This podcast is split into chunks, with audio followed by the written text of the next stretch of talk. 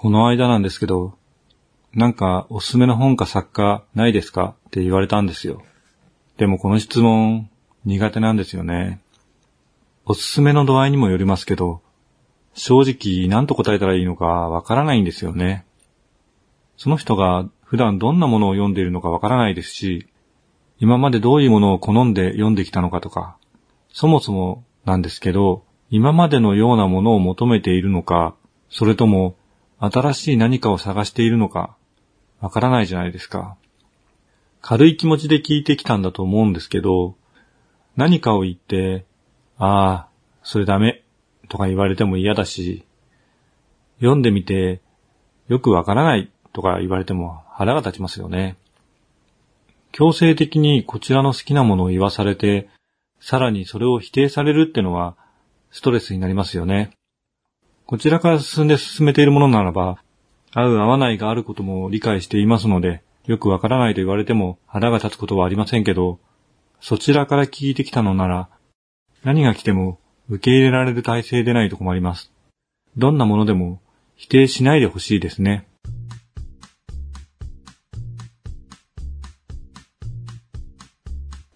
まあ最終的な判断は本人の自由なんですけど、誰かに何かを依頼するときは、それ相応の覚悟は必要だと思うんですよね。気になったら何でも手を出すところがあるので、面白いとかはよくわかってないんですけど、進めたら進めたで外したくないなというよくわからないプライドも働いちゃうんですよね。個人的な経験則から言わせてもらうと、不用意に人のおすすめを聞く人って消費者的感覚が強くて作品を大事にしないところがありますよね。あと、逆におすすめとかを自分から発信してる人って結構面と向かって進められるのを嫌がりますよね。それで影響を受けたと思われるのが嫌なんでしょうね。進められたら、かたくなに触れないようにするところがありますね。自分が発見するという部分のプライドに抵触するんでしょうね。こっそり聞き耳を立てて、あたかも自分が発見したかのように振る舞うところがありますよね。まあ、経験則というか偏見ですけどね。っていうか、自分も結構配信してますけどね。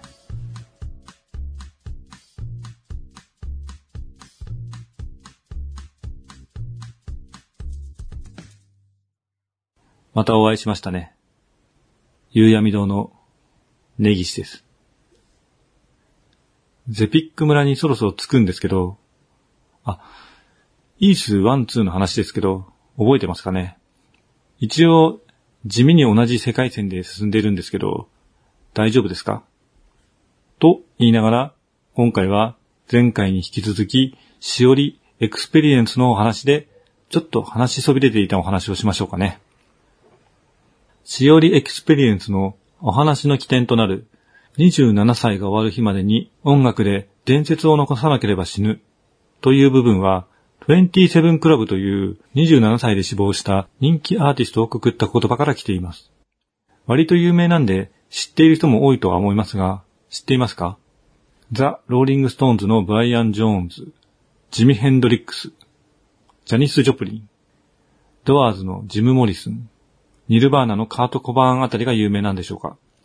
シオリエクスペリエンスでもこのあたりを指す言葉になっています。聞いたことがあるなって人ばかりですよね。なんか調べてみたら、かなりの人数がいるみたいなんですけど、聞いたことないなっていう人も結構いたので、他はわかりません。とにかくそういう言葉があるんですね。伝説級のミュージシャンは27歳になると死ぬというジンクスというか、都市伝説なんですけど、この27クラブにくくられてる人は死に方も特殊で、ブライアン・ジョーンズは薬物とアルコールによる事故、自宅のプールで溺死、ジミ・ヘンドリックスは謎が多く、薬物が絡んでるとも言われてますが、ワインによる溺死、というか、窒息死ですね。ジャニス・ジョプリン、ジム・モリスンは薬物の乱用による中毒死。カート・コバーンはショットガンでの自殺ですが、やっぱり薬物依存が絡んでいますね。ほぼ薬物が原因のような気もしますが、27クラブは他の方もいますので、薬物が絡んでない人もいるようですね。事故とか自殺とか病死なんてのもありますね。それでも27歳までに音楽で伝説を残さないと死ぬという設定はなんとなくおかしいんですけどね。どちらかというと、伝説となったミュージシャンが27歳で死ぬという感じでしょうか。伝説ってなんだって感じもしますけど、若者のカリスマは早めに死ぬと大体伝説になりますからね。もう一つある設定、クロスロードの儀式なんですけど、これは、やはり27歳でこの世を去ったロバート・ジョンソンの言葉から来ています。ギターの上手さに驚いた客に、十字路で悪魔に魂を売り払った引き換えにギターの腕を身につけたと語ったとされています。その言葉を信じ込ませるぐらい彼のギターのテクニックは弾く人の心を捉えたのだと思います。これはクロスロード伝説として語り継がれているんですけど、彼が27歳で亡くなっていること、27歳で亡くなった人気ミュージシャンが複数いることから、27歳で亡くなったミュージシャンは悪魔との契約をしているとなって都市伝説化しています。これがしおりエクスペリエンスのストーリーの根幹となっているわけですね。ちなみに彼と契約した悪魔の名前はレグバというそうです。ブードゥー教でトリックスター、これはコンプレックスのお話をした時にも言ったんですけど、常識や運命をひっくり返すような存在のことですね。そういう存在で、十字路に住む精霊のことだそうです。ブードゥー教は西アフリカやアメリカ南部で信仰されている民間信仰なので、アフリカ系アメリカ人のロバート・ジョンソンには馴染みがあったのかもしれません。知っていてもおかしくはないということは、十字路で悪魔と出会ったというのは体験というよりも彼の軽口である可能性の方が説得力はあるんですけど、27歳という比較的早い時期に亡くなっていることで真実味を増してしまったようです。そして、27クラブの存在がまるで裏付けのような印象を与えてるんですね。ただ、レグバはブードゥー教の精霊で、厳密に悪魔なのかはわかりません。神様と表現することもあります。もともと神と悪魔は表裏一体というか、同一のものというものが一般的な考え方なので、彼が悪魔と表現しただけであって、超常的存在であることは間違いないんですけどね。それでは少し悪魔というところに焦点を絞ってお話を進めていきましょうか。手元にフレッド・ゲティングスの悪魔の辞典というものがありますので、一応調べてみたんですが、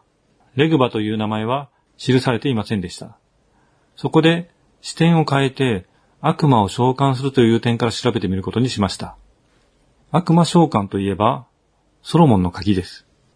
ソロモンの鍵は、1986年にテクモから出されたアーケード用のアクションパズルゲームで多くのプラットフォームに移植されています。ま、このソロモンの鍵の話もしたいんですけど、ここで言うソロモンの鍵とは、ソロモン王のグリモアのことです。悪魔の時点でも、グリモア、ソロモンの鍵は、デーモンを召喚するための文書の中で最も広く使用されたものの一つである、とあります。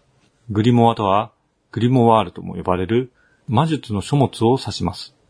魔導書や奥義書と訳されることもあります。ソロモンは、第三代イスラエル王の名で、どういう経緯かは知りませんが、悪魔を支配していたという伝説があります。そういうことに詳しい方もいるとは思いますが、私は専門外なので詳しいことはわかりません。ま何の専門でもないんですけどね。古代の伝承なので、本当の意味での伝説ですね。そのソロモンの鍵という魔導書なんですが、実は私の手元にあります。ソロモン王に支配された悪霊は72人いると言われていて、そのソロモン王の悪霊、スピリッツ・オブ・ソロモンの27番目の悪魔はロノウェと言います。悪魔の時点ではロノベとなっています。この27番目の悪魔、ロノウェなんですが、